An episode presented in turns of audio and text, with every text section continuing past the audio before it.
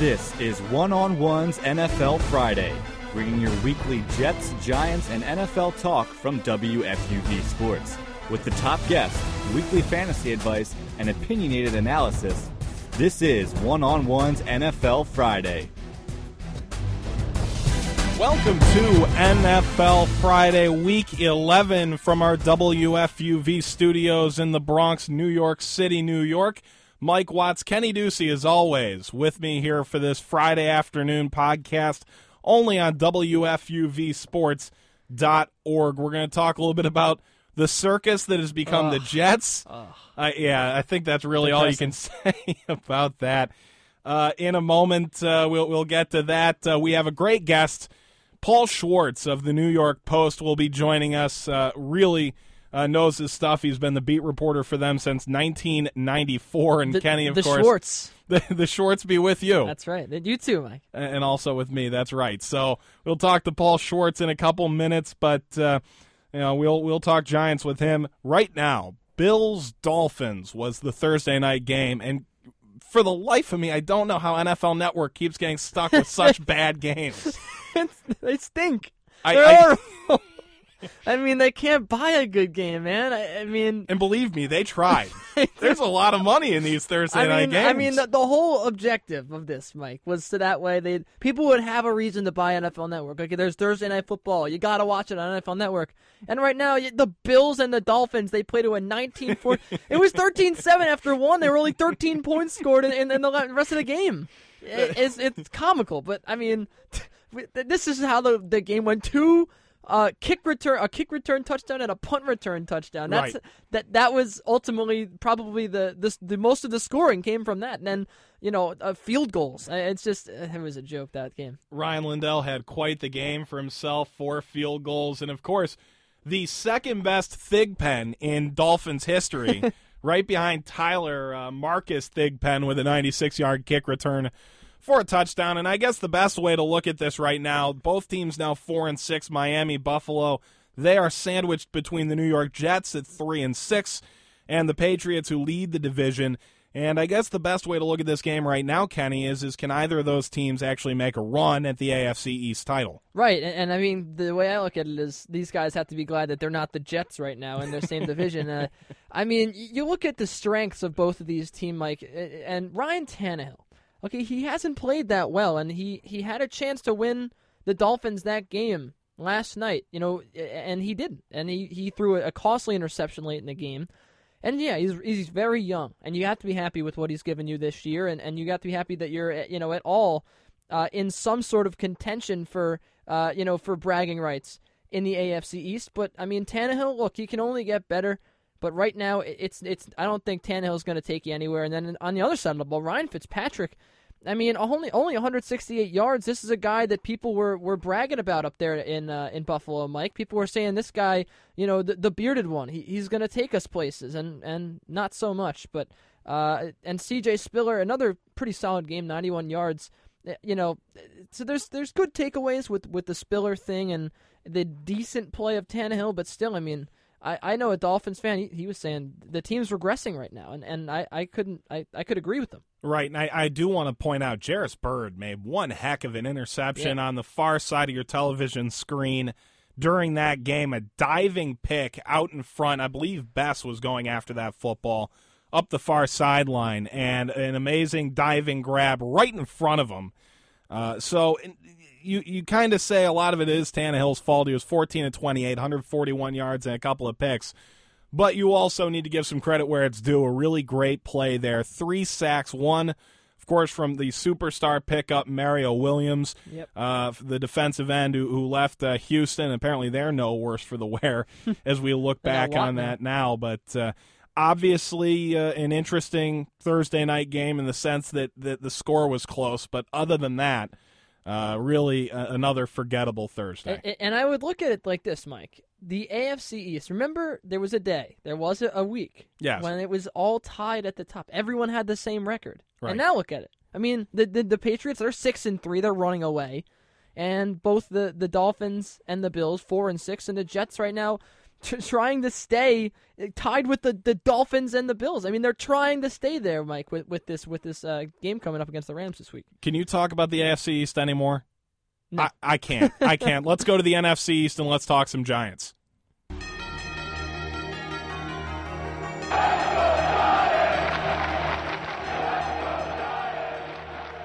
And the best way I can think of to talk about the New York Giants would be to talk with WFUV beat reporter Eric Malo. We have his report right now. The Giants are 6 and 4. They're on a two-game losing streak. Dallas is one game back in the loss column. It's New York, and it's time to panic. It was understandable 2 weeks ago when they lost to Pittsburgh. They were flat, but they were in the game. Last week's loss was inexcusable and it's cause for concern for a team that's looking as poor as any in the league right now. This week, the G Men have a bye, and head coach Tom Coughlin knows how much his team needs it. I really didn't have a problem with our physical practices last week. I didn't. I almost had to back them off a little bit. We, we, we're just not making anything happen for ourselves that we can build momentum on. The bye comes at the right time for the Giants, as many of the players need some rest. The defense looks tired, and Ahmad Bradshaw and Victor Cruz seem to be losing concentration as they're fumbling the ball and dropping passes. But the greatest cause for concern is Eli Manning's arm. The two time Super Bowl MVP hasn't thrown a touchdown in a month, and the Giants aren't allowing him to throw it all this week. It was reported that Eli is suffering from tired arm, but the Giants are denying it. Whether they feel he has tired arm or not, they're trying to solve his throwing woes by giving him a week off but the team has more problems to fix. They need to improve their pass rush, and their run defense has been subpar for most of the season. It needs to get better. I think the Giants will get better in their final six games. They have their November struggles, but they face below average pass defenses in Washington, Atlanta, and New Orleans, which should help Eli and the offense out. And their defense will get healthier, as Chris Canty and Kenny Phillips get a week to rest their nagging knee injuries. Will they make the playoffs? I think so, at a record of 9 and 7. But Dallas is close behind, and they can't take them lightly. Covering the Giants, I'm Eric Malo, WFUV Sports. Eric Malo, WFU, yeah, WFUV beat reporter for the New York Giants. Let's go to a different beat reporter for the Giants and go to Paul Schwartz, the New York Post beat writer for the New York Giants since 1994. And Kenny, I was born in 1993. I think he has shoes older than I am. Uh, he is the author of two books, Tales from the New York Giants Sidelines and You're Wrong and You're Ugly. Paul, thanks for coming on. Tough games for the Giants recently. Tell me, are the Giants still in the driver's seat in the NFC East, and is there anyone who can catch up? Well, they're in the driver's seat, but it's not exactly um, the Indy 500 right now. You know, it's uh, it's kind of like in the uh, right lane going slow. Uh, you know, I mean, it, it, months ago, everyone was talking about the fact that the NFC East is the best division, and you got Vic, and you got Eli, and you got RG3 now, and Romo, and they're all good teams, and lo and behold, after 10 games, only one team over 500, and it's the Giants, and they're you know six and four and have lost two straight. So um, I'm actually writing something about this for Sunday. You know, it seems almost impossible that the Giants would not win a division unless they completely go in the tank. Because last year we were all surprised that nine and seven would win the division, and I'm looking at it right now, and I don't see any way why nine wins wouldn't win the division this year. Because you know the Cowboys at four and five, are they going to get to nine? Uh, you know the Giants are, are six and four. You know they should get to nine. I think nine is the magic number in that division. Well, you know, some of the teams standing in the way of getting to nine wins, it's Green Bay, Atlanta, Baltimore, even Philly and Washington in the same division. So I, I guess this bye week might help them, Paul, a little bit. And, and what do they need to do in this bye week to really uh, prepare for these uh, six games that are going to be extremely tough for them? Well, I think number one, they need to heal. You know, I think uh, people kind of strangely made a big deal. I asked Eli last Monday. I said, uh, "Are you going to? Um, when is the next time you're going to pick up a football?" And he said, "Well, next Monday." And people are like, "Well, wow, the Giants have shut down Eli Manning for a week." And you know, no, Tom Coughlin gave him the week off. You know, if if, if my boss tells me take the next week off, I'm not going to spend the week kind of writing practice stories, you know, and and, and, and you know, and, uh, people who do radio shows, if they have the week off, are not going to sit in their basement and do practice radio shows. Eli and the Giants have the week off. He doesn't throw when he's off, so he's he's not going to lose anything. He's not a you know he's not a finely tuned pitcher here. He's a he's a quarterback. So you know, does he have a tired arm? I don't think so, but I think after 10 games, I'm sure his arm could use a break. So I think number one for this bye, Eli mentally, physically, just get away from it. He's he's in one of the worst stretches of his career, three straight games without a touchdown pass, first time since his rookie year that's happened, and that's when he was a bad player. So that's number one. I think for guys like Hakeem Nicks, get healthier, just another another week rested. Um, some other guys, maybe Kenny Phillips. I think people expect to play. He should, you know, I think the Giants are getting healthier now. They they've dealt with a lot of nagging injuries, but nothing devastating. And this week now, maybe just like last year, they can get healthier for this stretch run, and that'll help them out, you know, across the board. And Paul, I, I hate to be the guy who nags about Eli Manning, but you mentioned he's not going to pick up the ball for a week. A lot of people have said he has a tired arm or he can't make throws that he usually makes or he doesn't have the zip on his passes that he usually does. Is there that feeling around Giants camp, or is it more like what Tom Coughlin said, where his decision making was maybe a little bit foolish, maybe just wasn't making good decisions? Well, it's not. It's not. It's not physical. I just don't see it as anything physical. You know, he threw a perfect pass to Victor Cruz last week in Cincinnati, didn't he? That should have been a touchdown, and, and Victor Cruz dropped it. I mean, that was a beautiful pass. Uh, you know, his passes don't really lack velocity to me. Now, when he's getting yanked down from the back of the neck and falling backwards, and he throws the ball and it flutters up there, yeah, that that's a problem. But that's as Tom Coughlin said, that's a foolish pass as as opposed to you know a pass that doesn't have any mustard on it. Uh, I think Eli is is is not playing well. Number one, I think teams are are changing the game plan against the Giants. They are looking at the Giants and they're saying, okay, Hakeem Nicks is not what he once was, so we're going to deal with him like he, we will any other player. Victor Cruz is their go-to guy. We are going to beat the heck out of him. We are going to put someone at him when he's in the slot, a linebacker, a safety. Someone's going to chip him and knock him off his game. And you know what? If we have to get a, a, a five-yard uh, penalty on it for holding or for illegal contact, so be it. We're not going to let him run down a field and dance on us. So the, the, Eli's getting a lot of pass looks that he's getting a lot of looks that, that when he looks at across the field he says you know what I have to get out of this pass and I have to run now the Giants aren't running the ball well so you know he he's he's in this malaise along with the offense right now and now it's up to him and the coaching staff to make an adjustment here because teams are saying you're not going to beat us over the top. You're going to have to run the ball on us, and that's not the Giants' strength. If Nicks comes back and he's back to where he was, now the Giants can force the issue. Now you have receivers who can bust that kind of coverage. Right now, they don't. And you brought up Nick so, so many times, uh, you know, over the past couple minutes, and I want to know what is the feeling in Giants camp about Hakeem Nicks? Are they confident that he can regain uh, that number one wide receiver ability going forward and help them win some games down the stretch, or are they going to start looking to Cruz, to Bennett, you know, to Rueben Randle?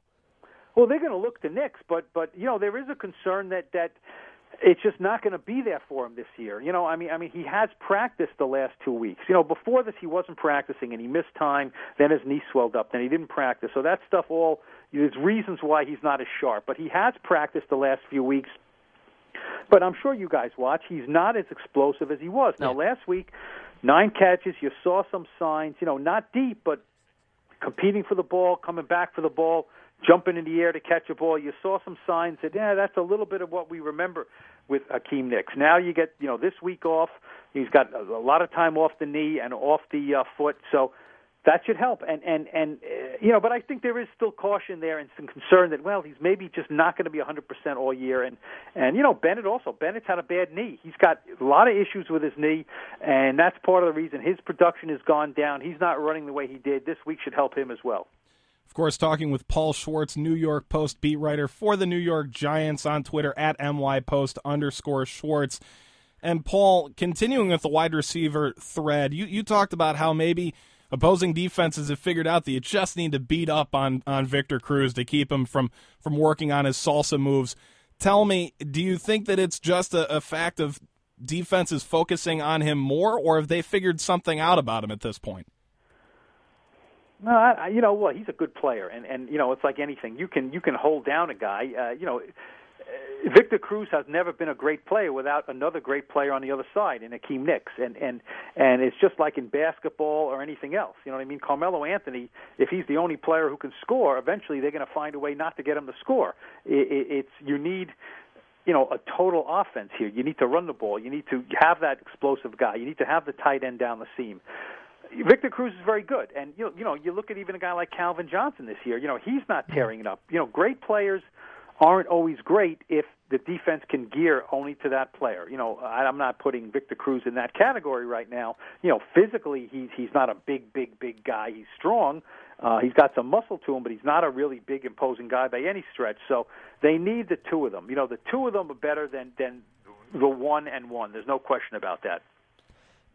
It, I want to continue quickly with our skill positions here. The running back spot, which at this point is uh, maybe a little bit different than people expect. I don't think anyone saw Andre Brown being the leading rusher against Cincinnati uh, in, in the middle of the season in Week 10. But tell me, do you think he's earned more carries? And it seems like there's been talk around camp that maybe they need to get the other guys really going. Well, there's been talk all season about David Wilson, who's you know missing in action. He's got 18 carries uh, all season, and look, the Giants, you know, to a man, uh, the the offensive coordinator Kevin Gilbride, the running backs coach Jerald Ingram, you know, they keep on throwing it right back on our face when we're asking about David Wilson. You got to be a complete running back in this league, and right now he is not. You know, he's not good at the pass catching part of the game. You know, knowing where to go, the feel of that whole thing, and he's not good as a blitz picker upper, as a, a guy who can be in protection. Therefore, he can't be in on a lot of third downs. Therefore, you know, he's basically got only certain packages and as these guys say, as Kevin Gilbride says, you can't put him on the field and the opposing defenses know this is what he runs. You know, they're going to pitch the ball to David Wilson. He's going to try to get outside. You cannot have one option for the guy because they'll defend it. This is the NFL. So, you know, David Wilson, I think, is a work in progress. But in 2007, Ahmad Bradshaw at this point was a nobody. He had done nothing. He looked like a seventh round pick. He was just, you know, hanging around. And lo and behold, the last part of the season, guys were wearing down. He had fresh legs and looked tremendous. And the Giants don't get in the playoffs or win the Super Bowl without him. So, you know, you can't just cross these guys off yet. Maybe in, in the last month of the season, that's when David Wilson picks up. You know, Ahmad Bradshaw is just damaged goods right now. I, I don't think there's any other way to say it. Uh, this week is not going. This week will help, but it's not going to solve all his problems. You know, he his neck. He missed a game with a neck problem. That seems to be okay, but I'm sure it's not 100%. His feet are his feet. They're chronically bad feet. He doesn't practice a lot. They're sore. He can't practice and take a pounding and then play in a game. And when he doesn't practice, it hurts his sharpness. It hurts his read. So you know, is Andre Brown the answer? Maybe you will have to see a subtle shift here. I don't think that will be the worst thing. The Giants have to win some games here, and we know Ahmad Bradshaw. They love him. He's tough. Uh, he's their starter, but you know, if he's not getting the job done, I think Andre Brown has shown. You know, he's great at the goal line. He's really a tremendous goal line player. That he deserves to get the ball more so. You know, maybe more of a split here to see if he can. You know, do what Ahmad Bradshaw can't right now and uh, David Wilson just not not playing as well as a self-proclaimed future Hall of Famer would play. But I want to switch over here and talk about the defense. Uh, now they did get burned by AJ Green this year on a long touchdown, or excuse me, uh, this week, and then a 51-yard touchdown to Mike Wallace the week before. So what needs to happen in this secondary? are you concerned at all that this secondary is going to keep letting up big plays, and maybe the run defense needs to step up and help the uh, the secondary? Oh, it's, it's a lot there. Yeah, yeah, yes, sure I'm concerned. the Giants have given up 39 pass plays of 20 yards or more. That's third most in the league. That's too many. And and we all know, you know, you don't have Pro Bowlers at every spot. And and and the Giants, I think, have a capable defensive backfield when they're healthy. Um, you know, I think Kenny, as, as good as Stevie Brown has been, you know, with five interceptions. He's been tremendous. Kenny Phillips is a more versatile player with more range, and I think him coming back will help. I think Jacquian Williams coming back to add some speed at linebacker will help. But the key to this whole defense is their front four, plain and simple. And if they don't generate the pressure, then the defensive backfield is going to struggle. That's just the way they're built. That's just the way it is. Perry Fewell's defense relies on getting pressure with four guys that's where they put their money. That's where they, you know, people say they won the Super Bowl last year, four years ago. How did they win the Super Bowl? With great pressure in the playoffs and certainly in the Super Bowl on Tom Brady. Both times they played against them. And right now, these guys are just not playing up to their capabilities. You know, Jason Pierre-Paul in his third year is finding what life is like as a quote unquote superstar and and uh, you know he's getting so much extra attention it's hard for him and you know now you have to look at Justin Tuck and Osi Umenyiora and wonder you know are they you know, on the backside here? Are they taking a step back? Uh, and with that, also, I think Perry Fewell has to figure out more ways to free these guys up, whether it's moving them around, maybe it's an occasional well-timed blitz. He doesn't like blitzing a lot because it exposes the back end, which is already vulnerable. But I think it all starts up front with these guys, and, and if they don't get the pressure, the back end is going to continue to give up big plays. Mike Watts with Kenny Ducey speaking here with Paul Schwartz from the New York Post. And Paul, I, I want to continue on that because Andy Dalton was not sacked once in this most recent game. He threw a career high four touchdowns. And at this point, it, it seems like that defensive line just isn't getting it done. And we've talked about it all season long. Is there any talk as to how they're going to try and fix this over the bye week? Is it fixable over the bye week? Well, I don't know if it's necessarily fixable over the bye week. I do think the uh, defensive brain trust is going to take a long look at how we can best free up these guys to do what they do best. And, and like I mentioned, whether that's maybe a little more Kiwanuka on the line. You know, that, that would be helpful if Keith Rivers could get healthy and Jacquian Williams could get healthy, a linebacker. Then you have enough linebackers, and you can really have Mathias Kiwanuka play, you know, much more of a down lineman, even more of a stand-up lineman. And, and you know, he is a good pass rusher, certainly. You know, they have to figure out a way to to um, make these guys get the matchups, and then they, if they don't win the matchups, then it's on them. I think Chris Canty will be better after this bye. You know, it was kind of a whirlwind for him after missing the first six games and then coming back and playing in four. But you know, kind of, kind of really, uh, you know, uh, on the fly here, without any training camp, without much practice.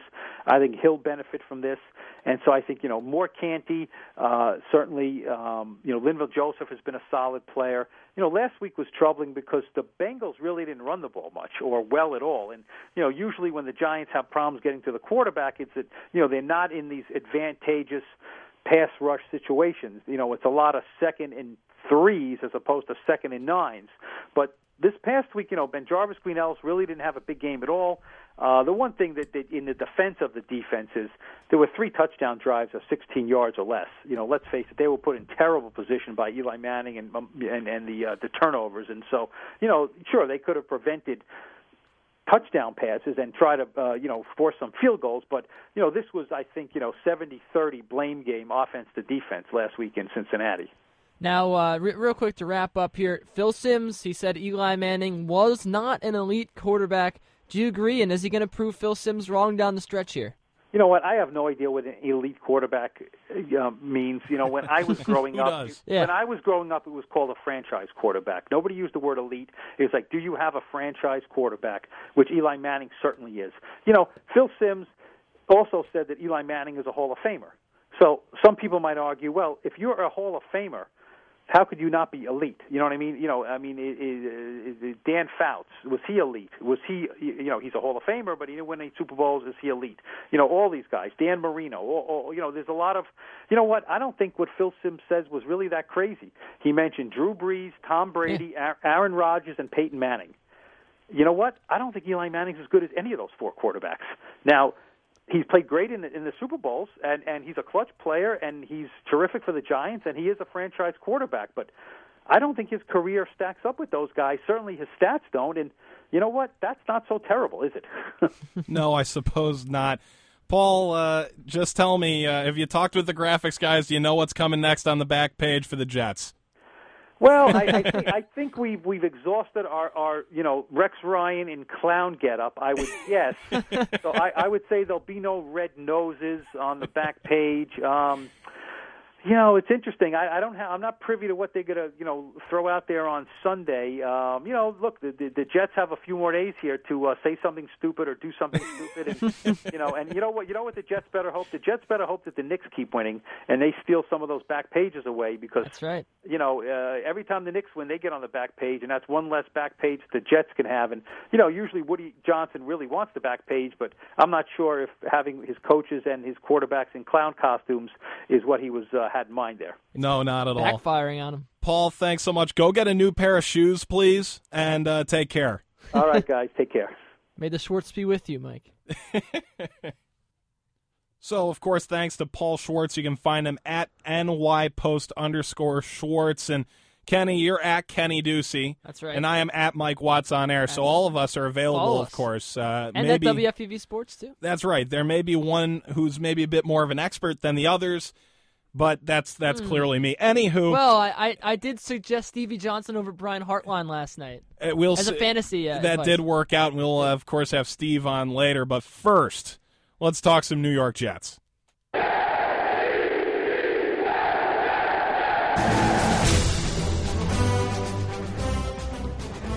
The Jets are playing St. Louis this week. They don't deserve this music. No, this is way too it. good for them. We need the clown music that Joe Vitiello used earlier in the season. But speaking of Joe Vitiello, he knows what's going on at Jets camp right now, maybe more than some of the players do. Let's see what he had to say. To say the Jets have caved in upon themselves may be the biggest understatement of the year. They're coming off of a 28 7 slaughter in Seattle, but that's nowhere near their biggest problem. The team is 3 and 6, and the locker room is in shambles.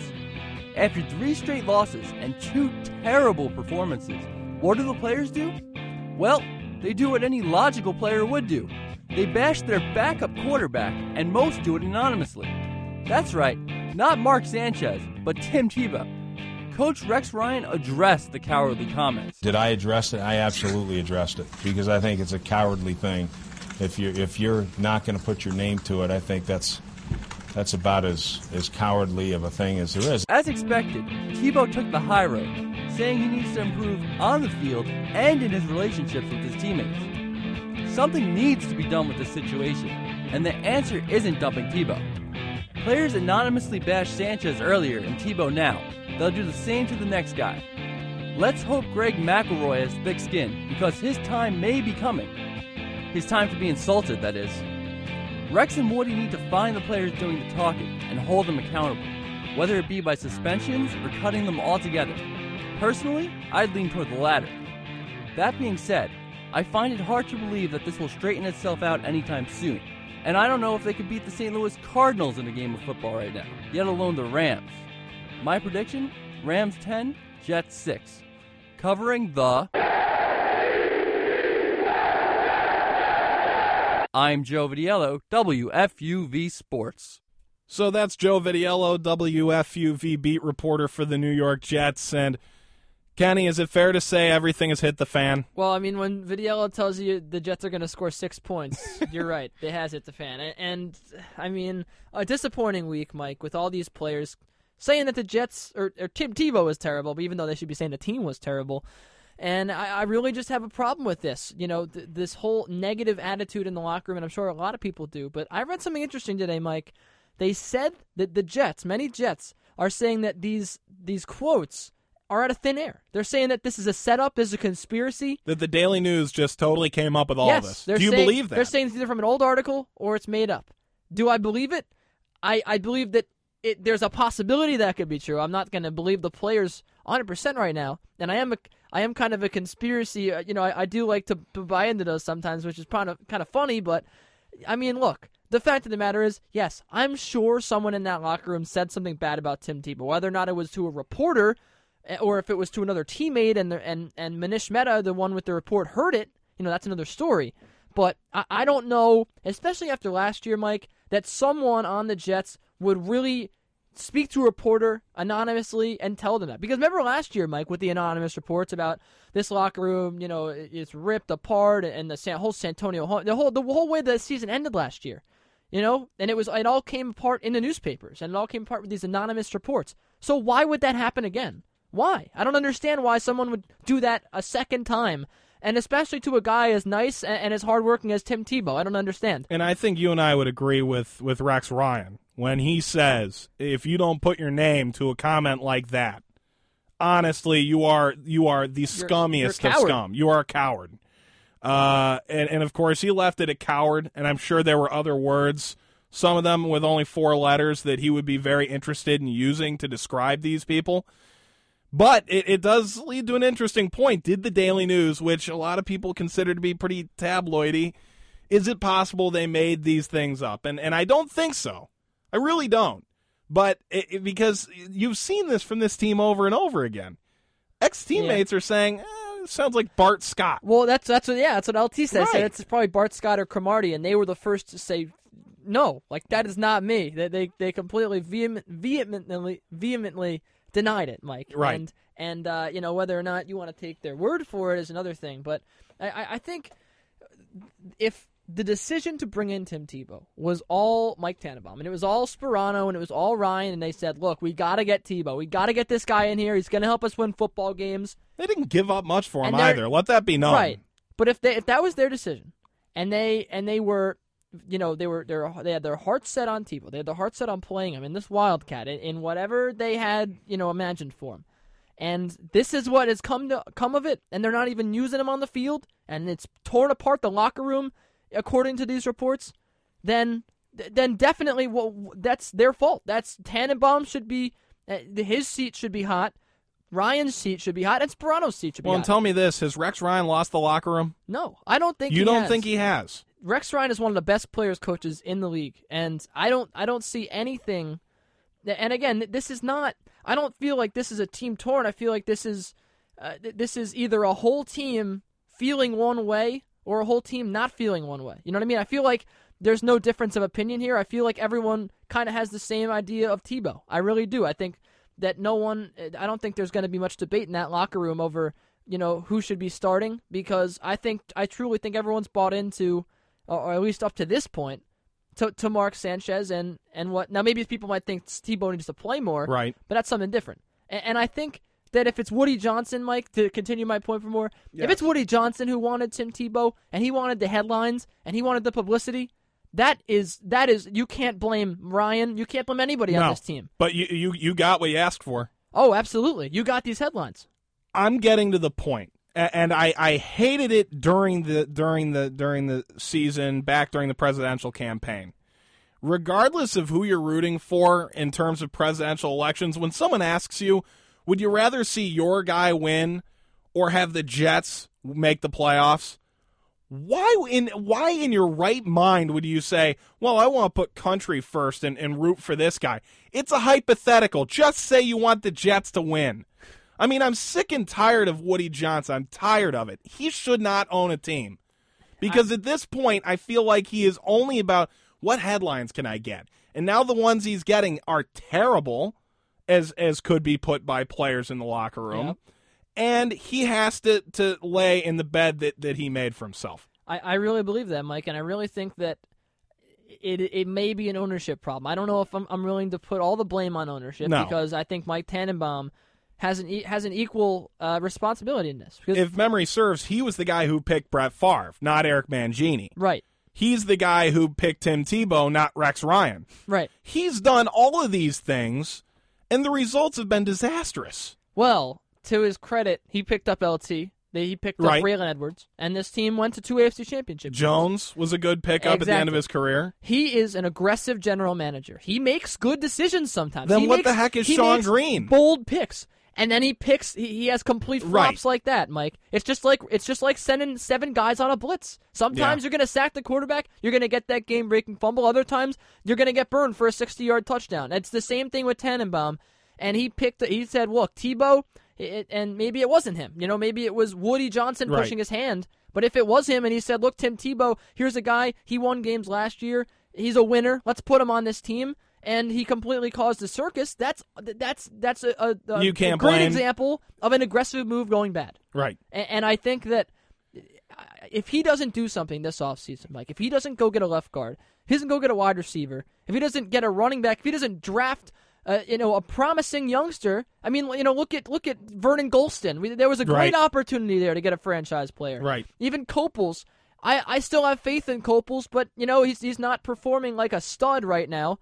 I mean, then he's got to go. He has to go. But uh, to, to blame this all on Rex Ryan or Mark Sanchez is foolish. It's foolish. Well, and and to a certain point, I I- and I, I felt this way about Tom Brady earlier in his career. He did the best, and Tom Brady and Mark Sanchez are not comparable, by the way. Right. Tom Brady did the best with the limited weapons he was given. I mean, you know, when when you're throwing to guys whose whose names disappear, Deion Branch left the Patriots and went to Seattle for big money. Oh, he left the Patriots like three times. I know, but but the first time he went to Seattle after he was Super Bowl MVP, yeah.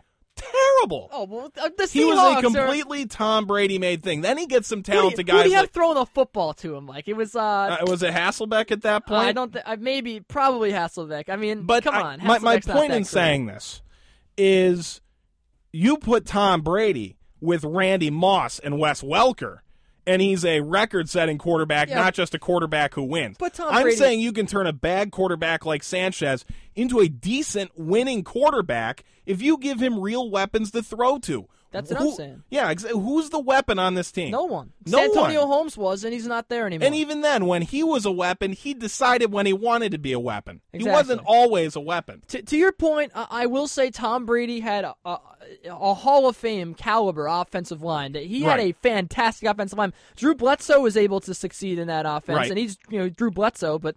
Nonetheless, Mike, I, I mean, yeah, I completely agree with you. They needed to get a wide receiver before the season. Okay, they drafted Hill. Hill didn't. I mean, He has he's a rookie. pan you out, can't right. expect a No. rookie to be your your, your second best receiver. Right. Anytime you're expecting a rookie to bring you to the playoffs, you're not making the playoffs. No.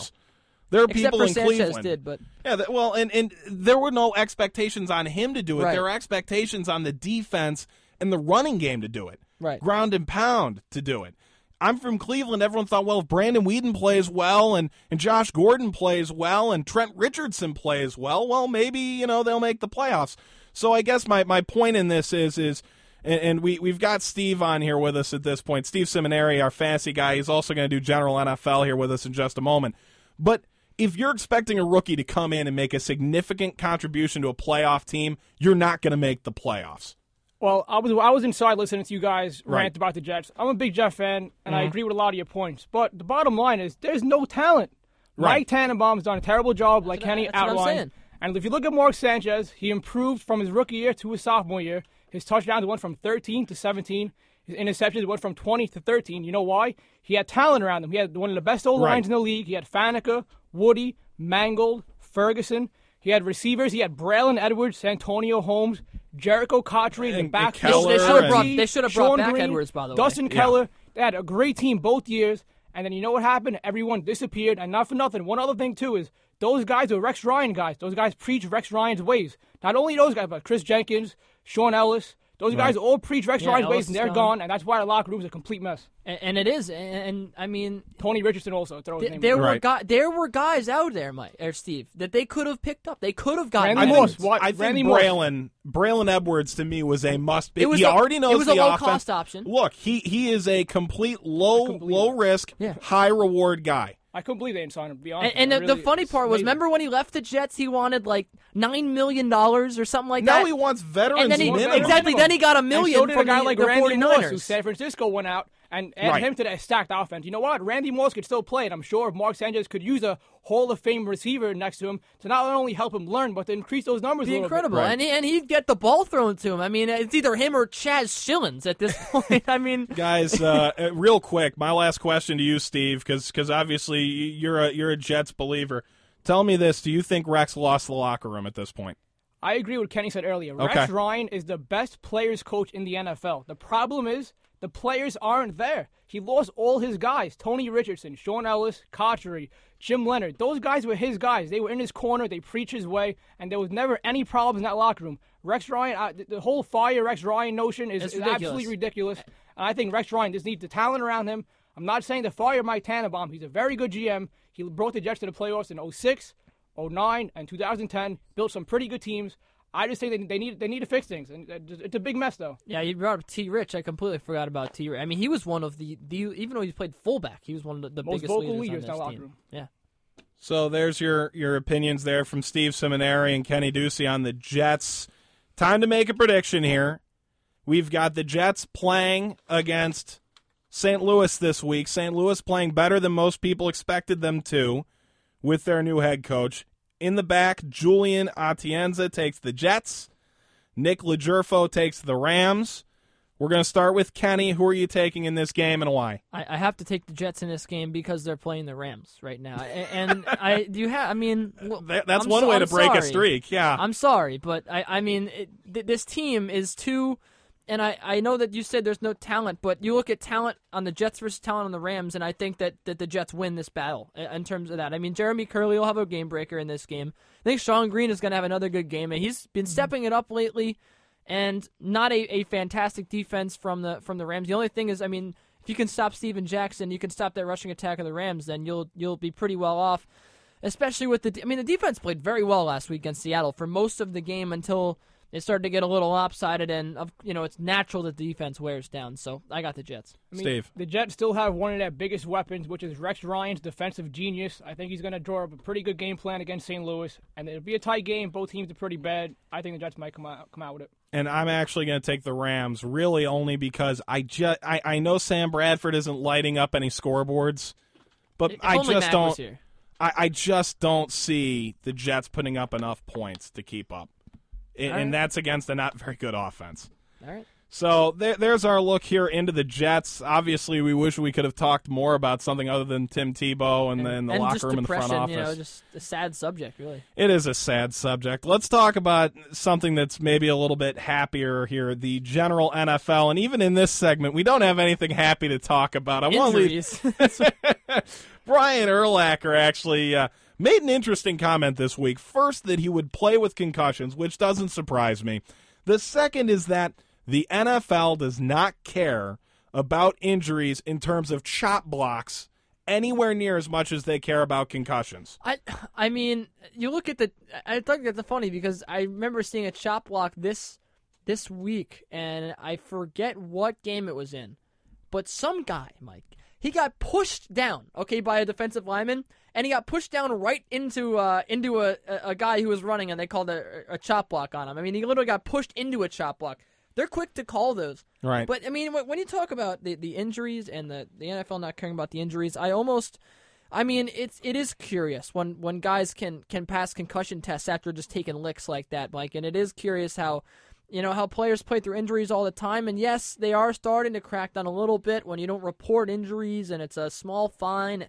Yeah, I ten mean, uh, thousand dollars to a guy like Woody Johnson or the Mara family is yeah, kind of a exactly. I, I- I you know, I, I I lost a dollar to the pop machine today. I mean, you know, it's the same same money for both of us. the way I look at it. Did you really? That's that's sad. It But is I- sad. That's a tragedy. But Mike, I, I mean, you know, just just to, to finish up my thought, I mean, uh, the NFL is taking steps to make players safer. I think, but in the end, I agree with Urlacher that safety is never going to be the number one priority in football. It's going to be selling tickets. It's going to be selling advertising. It's going to be growing this league and growing it into something. It it already be, has become the, the biggest league.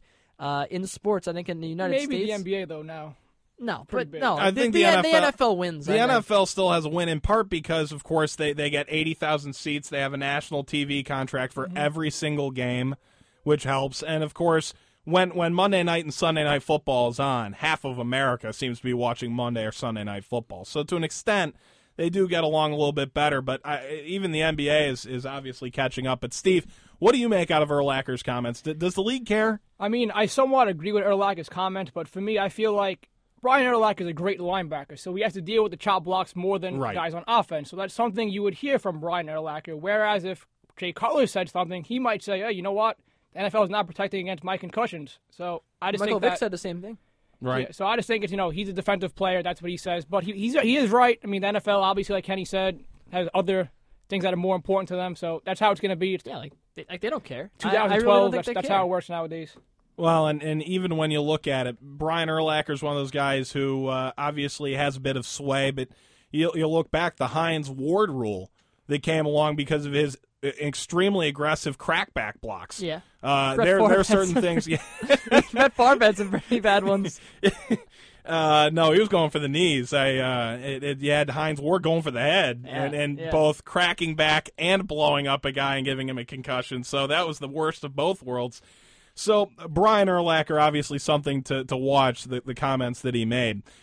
Quarterbacks. Speaking of injuries to quarterbacks at this point, is really uh, it, it, there. There are some guys, some some teams that really need guys to step up. Byron Leftwich will be in for Ben Roethlisberger. How long we don't know. Nick Foles will be in for Michael Vick this week after Vick sustained a concussion. Jason Campbell is expected to start for Jay Cutler this week.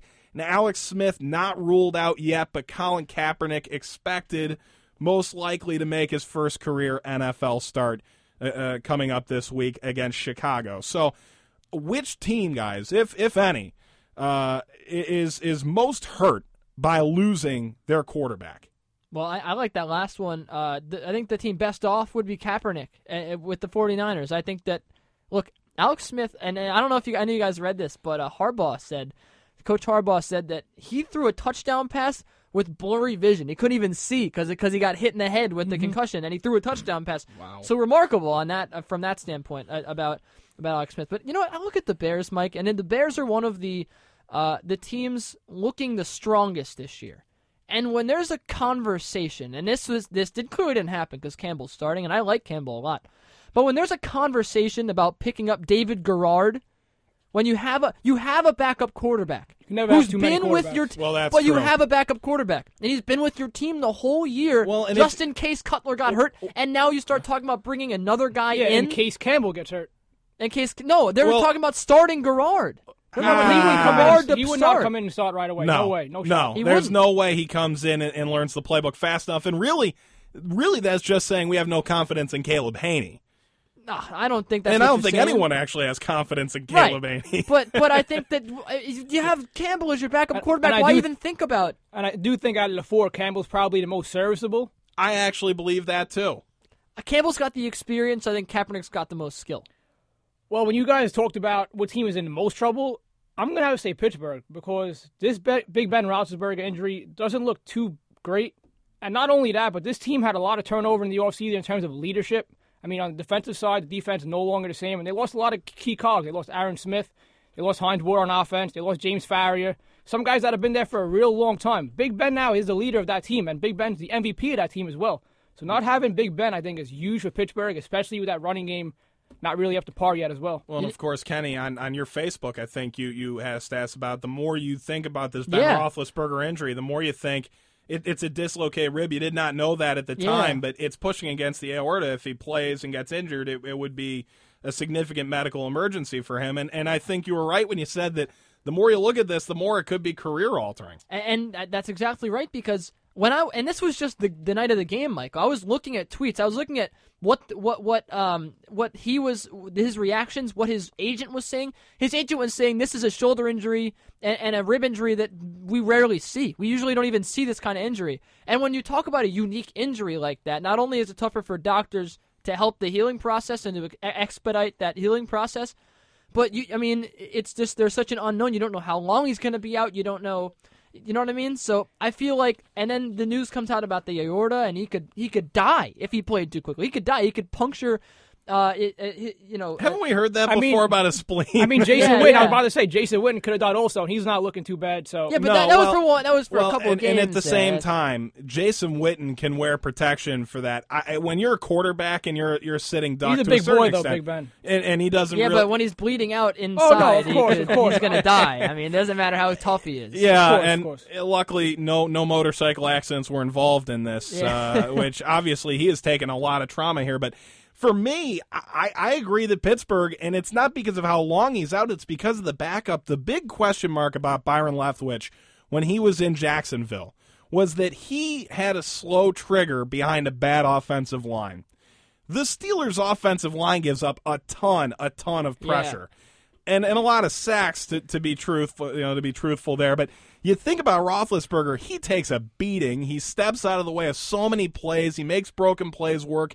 Byron Leftwich isn't good enough to do that. Well, speaking of Leftwich, I mean, he's no spring chicken anymore. He's 32 No. years old now. Wow. Last year, he took zero snaps, and the year prior to that, only threw seven passes. So if I'm Pittsburgh, I'm pretty worried having Leftwich in there. They do got Charlie, veteran Charlie Batch Yeah, I was about to say that. as insurance, but I mean, Charlie Batch isn't really anything special. So if you look at free agency, I mean, it's pretty thin too. I mean, unless they want to maybe give Donovan McNabb a call, see if he's still looking to play. I mean, there's really not much else out there. So they really got to hope Big Ben could heal. I mean, I like the Garrard. I like the Garrard idea from, Yeah, Garrard. from a lot of these, and I really don't think that. Again, I don't think the Bears should be the guys in contention for Garrard. I think it should be the Steelers. I, I Who's mean, do do they have another backup? They used to obviously have Charlie Batch, who was no, very they do have- serviceable. yeah, that's what we were just saying. They do have Charlie Right, Batch, but I mean, yeah. It's pretty ancient. now. I, I mean, yeah, I, I mean, Garrard was going to start for the Dolphins this year, and now he's, you know, he got That's hurt, not saying and, much, and though. he's apparently he's healthy now, according to his agent.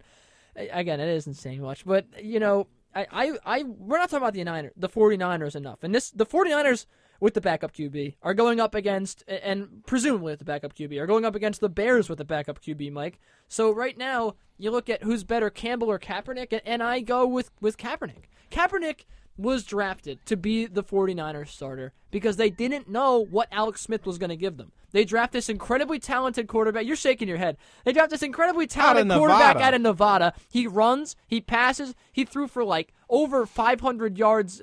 I don't know what his averages were, but he threw for a ridiculous amount of uh, yards per game and touchdowns and ran and Yeah, so he did, was a so did Dennis statistical Dixon and. Troy Smith in college. Yeah, Right. but but they're different types. And, and you know, Kaepernick's actually had some success at the NFL level this year, w- w- running that kind of Tebow offense. Wildcat. Yeah, well, that's the thing. I don't think that's really successful to be a franchise quarterback. I mean, for a I few mean, there's a reason why he was drafted well. in the second round. I Oh, mean, yeah. It- you look at uh, uh, who was that guy out of Hawaii a couple of years ago? Colt Colt Brennan. Brennan. Colt Brennan, Yeah. right? He he set records, and he was drafted in the seventh round because people knew that was unrealistic. He was going to get well, a ton at the it NFL was a different level. offensive system, and, and Kaepernick at Nevada ran a lot of quarterback draw stuff, and in the NFL, I don't think that's really is is is possible for him. Well, the big thing with Kaepernick is compared to the other four. I mean, he has the most weapons. I mean, he has Crabtree, Randy Moss, Brandon Brandon Jacobs, Frank Gore. but he's not Gore, yeah. expected to throw that much because of Frank Gore. I agree, but Right. the bottom line is, with a good running game, the the, the passing game will open up and Right. he'll find some holes. and Right. will succeed. I agree with you completely, and, and, and they aren't asking him to, to really play over his head. But there's a look at the quarterbacks. Interestingly, no no really high or really low estimates here for Nick Foles with Philadelphia, who will be filling in for Mike Vick. I mean, so, they're not going to be hurt because they're already hurt anyway. I mean, they're not, they're not very good. fair enough. So Leftwich, Foles, Kaepernick, and Campbell. Who knows? Maybe one of them makes our fantasy. Let's go to Steve Seminary here and talk some fantasy. It's time for some fantasy football talk. Who are the top pickups of the week? Plus, start 'em or sit 'em to help you win your league. I'm in the mix to win my league, so I'm relying on you here, Steve. Really, because I'm in the mix to win the WFUV league. I don't care for the for the WFUV league. I, I don't think the talent level. Steve doesn't level. either because he's he's that not. big ten dollar league. We don't bet, of course, here at WFUV. But uh, Steve, let's talk a little bit here. Let's begin with quarterbacks. I'll ask just to, to lead off. Any of those four guys, a, a guy you would pick up last minute? Well, if you need a quarterback, you're in a deep two quarterback league like the FUV league, definitely look into it. But for starters, though, I mm-hmm. love Josh Freeman this week. He has been nearly unstoppable coming out of the team's bye week in, in week five, averaging 293 yards per game and 27 fantasy points. He's thrown for multiple touchdowns in each of the last five games and should remain hot against disappointing the disappointing Panthers. And last week, I said to sit Andy Dalton, and he torched me and the Giants' defense to four touchdowns, a career high. And he didn't throw a pick for the first time since last year's playoff loss to the Texans. Now I'm going to say start Dalton, start Freeman, and if you if you if if possible and you need an extra quarterback, you could definitely take a look into guys like Kaepernick or Campbell. But Oh, so now you like Kaepernick?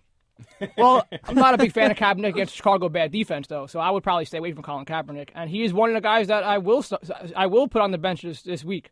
He has the ability to make plays with his legs and could develop into a decent fantasy option. But the Bears should be able to make the young quarterback struggle. And I wouldn't start many quarterbacks against the Bears defense, and especially this rookie. Not even Mark Sanchez. That's interesting. No, I'm just I'm just I'm just kidding. Uh, how about running back, Steve? Who you starting this week? As we talked about before, I think Shonn Greene is due for a big game this weekend St. Louis. Four times this season, he's had at least 20 touches, and he's come away with double digits in fantasy points in three of those outings. The Jets will pound the ball against the Rams, who have allowed eight touchdowns to opposing running backs, and I think Greene will have the opportunity to thrive. Also, this week, I like Jamaal Charles against the Bengals defense. Finally, he was back in charge last week with 23 carries for 100 yards and a TD. His first game with at least 20 carries since week five. I like Charles against the Bengals D, who have allowed a running back to score or rush for 100 yards in seven of nine games this season. So I expect Jamaal Charles and Shonn Greene to put up some numbers this week. So there's some guys uh, in terms of starting on the bench this week for your running backs. Who, who are you not putting I, in I want to know if Donald Brown makes your sit list. See what I did there? Uh, no, Donald Brown did not make my sit list, but a couple of no names I'm going to put on my sit list. I would stay away from New England running backs this week. Last week, Danny Woodhead had one of his best games in the season with 17 fantasy points, and he's the only trusted New England runner besides St- Stevan Ridley. He can catch the ball out of the backfield and should get some carries. So I would stay away from Stevan Ridley and Danny Woodhead because I'm not too sure of who's going to get the majority of the load, and I think that load will be pretty much shared for the most part. So, sitting there, a couple guys that, that you're looking at.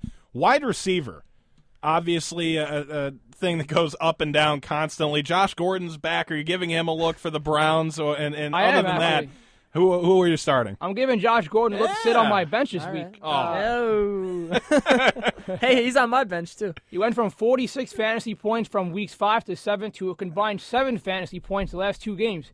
He should improve coming off the bye week, but the Cowboys secondary has played really well of late, and I expect another quiet outing from Gordon.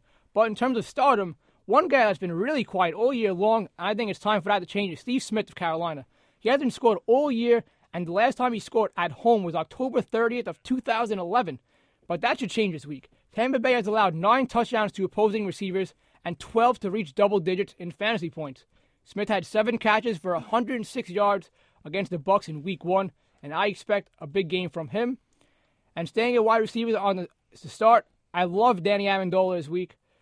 Not a big fan of Sam Bradford against the Jets, but I think Danny Amendola will expose that Jets defense. He returned in a big way last week with 11 catches for 102 yards and has showed no ill effects from his shoulder injury. Should get plenty of balls thrown his way, and this Jet D, as we know, not nearly the same as years past. That's true. And uh, how about a guy like Denarius Moore? I mean, I, I'm sure that a lot of people are going to be starting him, but I, how impressed with you are? He's almost climbed up the ranks to one of the top receivers in the league right now, fantasy wise. I mean, yeah, I mean, a big thing though with top wide receivers in the league is, you know, a lot of guys haven't had those monstrous years. Mike Wallace hasn't had a monstrous year.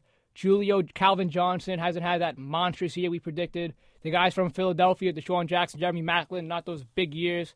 But Denarius Moore of the Oakland Raiders, 23 years old, and Carson Palmer is starting to pick up his game the last few weeks. So I Yeah. think a huge part of Denarius Moore's success has been the the revival of Carson Palmer, and I think going forward should play well and should have a good week this week against the New Orleans Saints weak secondary. And, and tight end wise, now Paul Schwartz was talking about it. Martellus been a little banged up. Vernon Davis's production has gone down. So who can you look to right now to start a tight end? I think Greg Olsen will continue his good play this week. Last against the Bucks. Last week he had nine catches for 102 yards and two touchdowns. He has 19 targets in the past two games, and should also have plenty of balls coming his way. I like Greg Olsen of Carolina, and I don't like Dennis Pitta of the Ravens in Pittsburgh. Despite snapping out of a five-game funk last week against the Raiders with his first touchdown since Week Three, I just don't think that will continue. I would I would get Dennis Pitta on my bench, and I would get Greg Greg Olsen in my lineup. So there's a look around the fantasy leagues that you will likely be in, what you need to pick up, what you don't need to pick up. But of course, that leads us to the most important league in this entire show. Let's do some pick 'em. Let's look into the crystal ball for some weekly NFL predictions. Yes, the music is back, Mike. It's back. I was waiting. The music is back, and more importantly, the picks are back here. Last week, it, it was a rough week for some, great week for other. Five and two for Kenny and myself. Nailed. Legerfo and Atienza not getting it done in the back. One and six. Come on, guys, you're better than that. Steve, zero and seven. Oh, I was, I was not Oh, good. and seven. Let's take a look A at the Jets standings. I'm at 43 and 25 up top. That's how I keep my seat. Nick, Julian, 39 29. They're both 10 games above 500. They're holding on to that two spot. Ducey, 17 and 19. He's inching towards I'm the getting there, I'm 500. there. Steve, 10 and 18. Get your game together, brother. Week this one. You, you know it's bad when I'm beating you, man. And Mac, our other host, 26 and 20. He's six over, you're two under. I guess combined that seat right now is four over 500 All if you combine it all together. So let's go ahead and get to our picks here this week. We already did the Jets and the Rams. Julian, Steve, Kenny with the with the Jets gang green. I'm going with the Rams, as is Nick Legerfo. Time to talk other games. San Diego is it the Mile High City. In the back, Nick, Julian say, Can you go wrong with Manning? No. What does Kenny say? It is hard to bet against Peyton Manning right now. Got to go with the Broncos. Pretty sure it's going to be an anonymous decision by all of us. Denver Broncos. and the Denver Broncos. It is all five saying, "Come on, man." Indianapolis is in New England. It's Andrew Luck and Tom Brady. Talked with uh, Nick and Julian before. They both say it's all Pats. But Kenny, what do you say? Uh, they're both six and three. You know what? I'm going with the Colts. I'm Wow. going with the Colts. Mark it down. I never bet against Tom Brady, and that will continue this week. Got New England. I'm gonna lose this pick, just so you know. I'm gonna lose. So And I will. we will. We should keep this for next week. I'm going to go with New England as well. Baltimore is in Pittsburgh. Pittsburgh getting a little bit of a scare against Kansas City. So let's uh, pick this one. Nick says Pittsburgh. Julian says Baltimore. Steve says Baltimore. Baltimore. I mean, they scored 55 points last week. It's hard to bet against the Ravens right now. Gonna go with the Ravens. So a couple of Ravens guys. I'm going with the Ravens. That's because Ben Roethlisberger is out and Yeah. Byron Leftwich is is supposed to pick up where he left off. Ah, Chicago is in San Francisco. It could be a battle of the NFC Championship game. Could Steve, who are you taking? Well, it's going to be a good matchup, and I like Frisco coming out of this one. Not Frisco. saying they're a better team, but I just like Frisco at home. Francisco. That's fun to say. Hey, Kaepernick. In Kaepernick, I trust. In Kaepernick, Kenny trusts, and you know what? I got to go with San Fran too, because to be honest, again, Kaepernick has got to be an upgrade over Jason Campbell. I just Well, don't trust too, him. this week. So there's a backup quarterback battle. Toilet Bowl. Cincinnati at Kansas City. Someone's got to win. Kenny. And the Chiefs are never that someone. Cincinnati.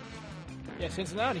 Cincinnati for me too. Nick and Julian agree. So that is two straight And- games where we all pick. And it's only the toilet bowl because the Chiefs are in it. Sorry, Romeo. This Sorry. was a really this week is going to be good or bad for everybody. There has That's not right. been a lot of picking here. Upsets. Julian says Carolina over Tampa, and, and Julian says he's going to change it at the last minute. Ooh. He says Detroit over Green Bay. Wow. Wow. He's got Breaking it all. news. Philly over Washington for Nick LaJerfo. Can you believe this? Steve, who are you taking upset? I like the Raiders in Oakland. Yeah, You Raiders. love the Against Raiders. Saints. You love the Raiders. In Oakland, boys. Kenny. Um, I look down this list and I love the Cowboys, but I have to go with the Cleveland Browns. The Cleveland The Cleveland Cleveland Browns. Browns will beat the Cowboys. Cleveland will beat Dallas. Kenny is blowing everyone's mind.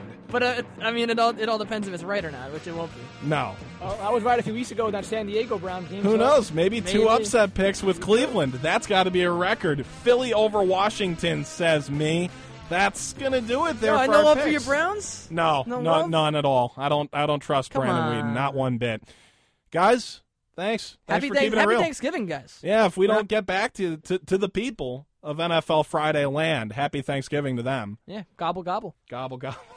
I see a New England Jet uh, matchup Turkey Day. And that uh, could get a little lopsided. Hopefully some Yeah, Tebow. Tom Brady's going to Some- be feasting on Tim Tebow. television. Jet fans. Our uh, thanks to Paul Schwartz from the New York Post for his insights on the Giants. Glad to have him aboard for this one. You can get him at nypost underscore Schwartz.